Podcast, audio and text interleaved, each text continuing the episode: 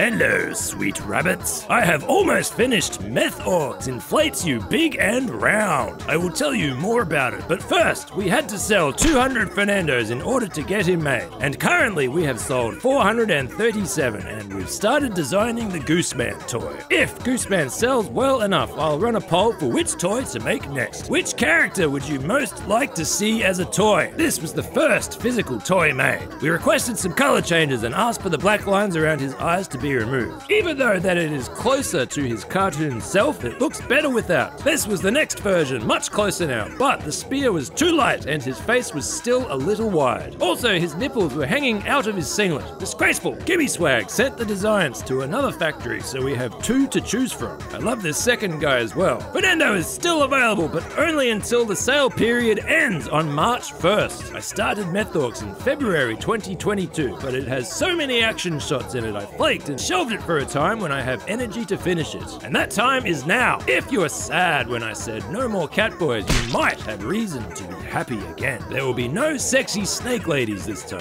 Done with snakes. Snakes are out! People like to malign me by saying I have an obsession with cat boys. The reaction to the first cat boy in Meth Orcs 2 was very strong, so I kept putting them in. Seems like the tide has turned and more people want them out now. Well, I've already put them in the next Meth Orcs, but after that, no more cat boys.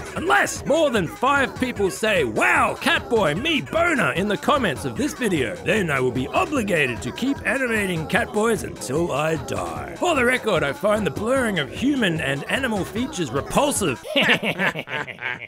Meow. My next project is Where Did the Gnomes Go? All I'll say is it takes place at a yogurt bar and that Uncle Warren will be making a return. Hmm. It will take me much less time to make than Meth Orcs. Regarding Gooseman runs for office, I'll finish it sometime. I got pretty far with it. I'm thinking of adding a new scene at the end and I just want to marinate on it for a while. In summary, buy Fernando toy if you want one and please watch Meth Orcs when it is finished. Thank you and farewell.